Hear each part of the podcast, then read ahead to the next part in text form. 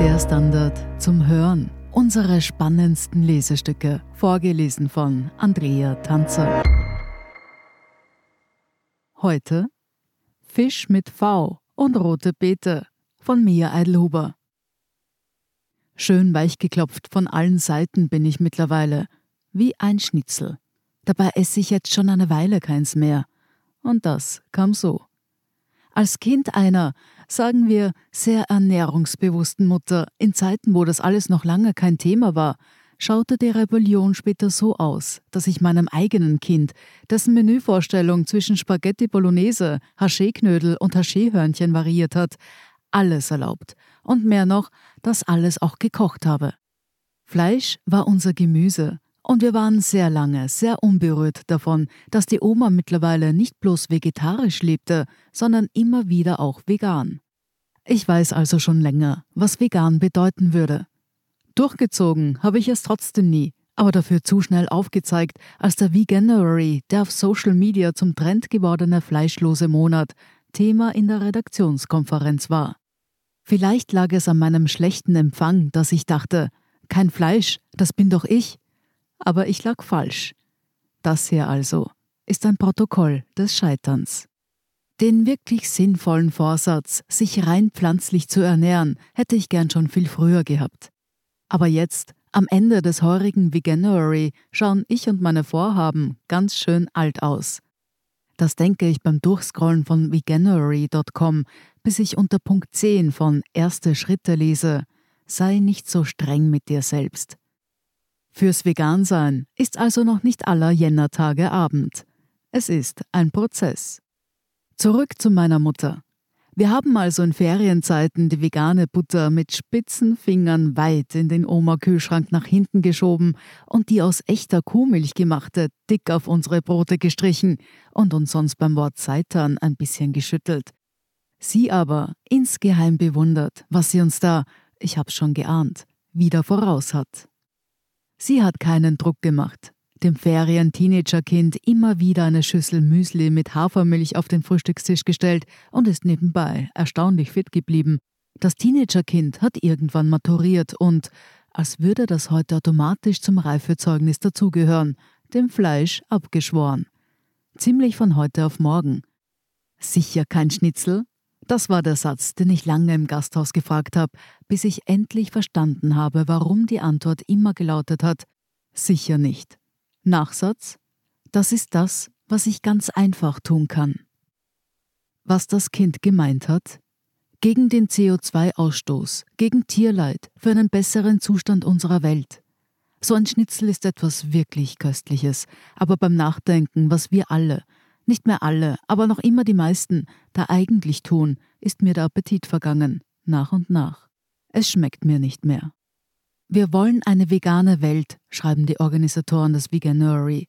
Eine Welt ohne industrielle Tierhaltung und Schlachthöfe.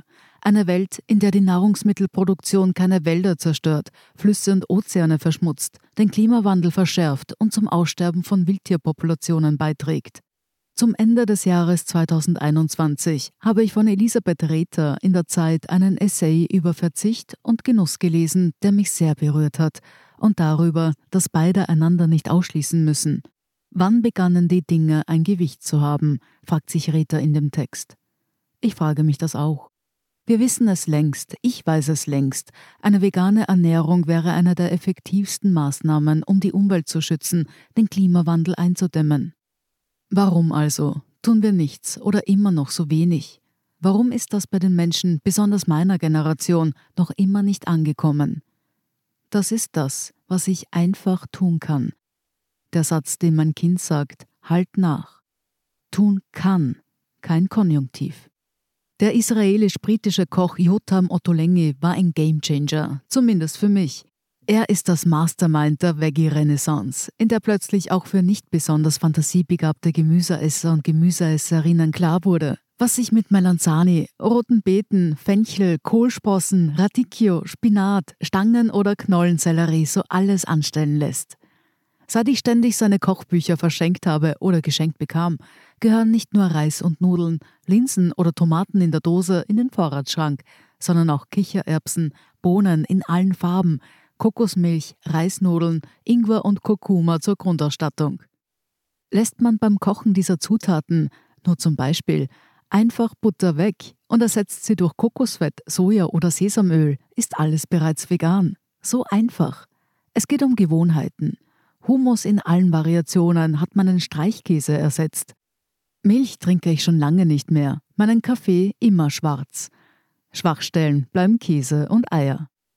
Als Mutter einer Tochter, deren erster Satz mehr Butter war, kann ich der noch nicht ganz abschwören. Aber ich bin hier auf einem guten Weg, mit Olivenöl und neuerdings einem Glas veganer Mayonnaise im Kühlschrank. So viel zu meinen neuen Guilty Pleasures. Da braucht es keine Butter mehr auf dem Dinkeltoast. Als besagte Zeit-Politredakteurin und Kochkolumnistin Elisabeth Raether als erstes Rezept im Zeitmagazin, als sie 2011 die Rezeptkolumne vom großen Wolfram Siebeck übernommen hatte, Radieschen mit Butter vorstellte, rief Siebeck sie an, um zu fragen, ob sie schwachsinnig sei. Damals war das absolut zeitgemäß. Heute, mehr als 10 Jahre später, sind wir noch einmal weiter. Leider auch mit dem Klimawandel. Meinen geliebten Thunfisch, egal ob aus der Dose oder auch frisch, habe ich tatsächlich schon lange aus meinem Repertoire verbannt. Der vegane Thunfisch mit V geschrieben, den ich irgendwann in der 2. Jännerwoche im Supermarkt entdeckt habe, ist allerdings mit mir nach Hause geschwommen. Er gehört wahrscheinlich zu den 825 neuen Produkten oder Menüs, die in einigen Ländern im vergangenen Monat auf den Markt gekommen sind. Davon berichten zumindest die enthusiastischen Veganuary-Macher. Tofu steht jetzt oft auf dem Speiseplan. Über Sojaprodukte muss ich mich dennoch eingehend erkundigen. Freunde, die im Omikron-Monat Jänner auf Besuch waren, wurden anstatt mit Fleisch mit Fisch bekocht. Nein, nicht mit V geschrieben, aber immerhin kein Meeresfisch, sondern einer aus heimischen Gewässern. Auch für die 2 Auswärtsabende im Veganuary wäre ich bereit gewesen, alle halbwegs guten Vorsätze, sogar die vegetarischen, über Bord zu werfen. Aber die neue, ausgezeichnete Burgerbude eines Freundes, in der es wirklich noch viel um Fleisch geht, hat zur freudigen Überraschung einen No-Meat-Burger auf der Karte, der, für mich mittlerweile, geschmacklich den mit Fleisch locker an die Wand spielt. Beim Abendessen bei einer Freundin habe ich zum ersten Mal die Fleischstückchen im Eintopf beiseite gelassen und beim Reis und Soße kräftig zugelangt. Ich weiß, richtig vegan ist das nicht. Nicht einmal vegetarisch, würde mein Kind einwenden. Und meine Mutter wahrscheinlich auch. Obwohl, als ich mit ihr, es war noch vor Corona, in einem Wiener Kaffeehaus verabredet war, musste sie ein bisschen auf mich warten. Als der Kellner mit der Rechnung kam, sagte ich, einen Tee und einen Kaffee. Und der Kellner sagte, und ein paar Würstel. Und ich sagte, das muss ein Versehen sein.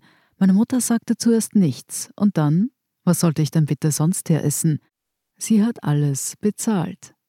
Nach jedem Veganuary kommt ein February. Es ist ein Prozess. Sie hörten Fisch mit V und rote Beete von Mia Eidelhuber. Ich bin Andrea Tanzer, das ist der Standard zum Hören. Um keine Folge zu verpassen, abonnieren Sie uns bei Apple Podcasts oder Spotify. Und wenn Ihnen unsere Lesestücke gefallen, freuen wir uns über eine 5-Sterne-Bewertung. Bis zum nächsten Mal.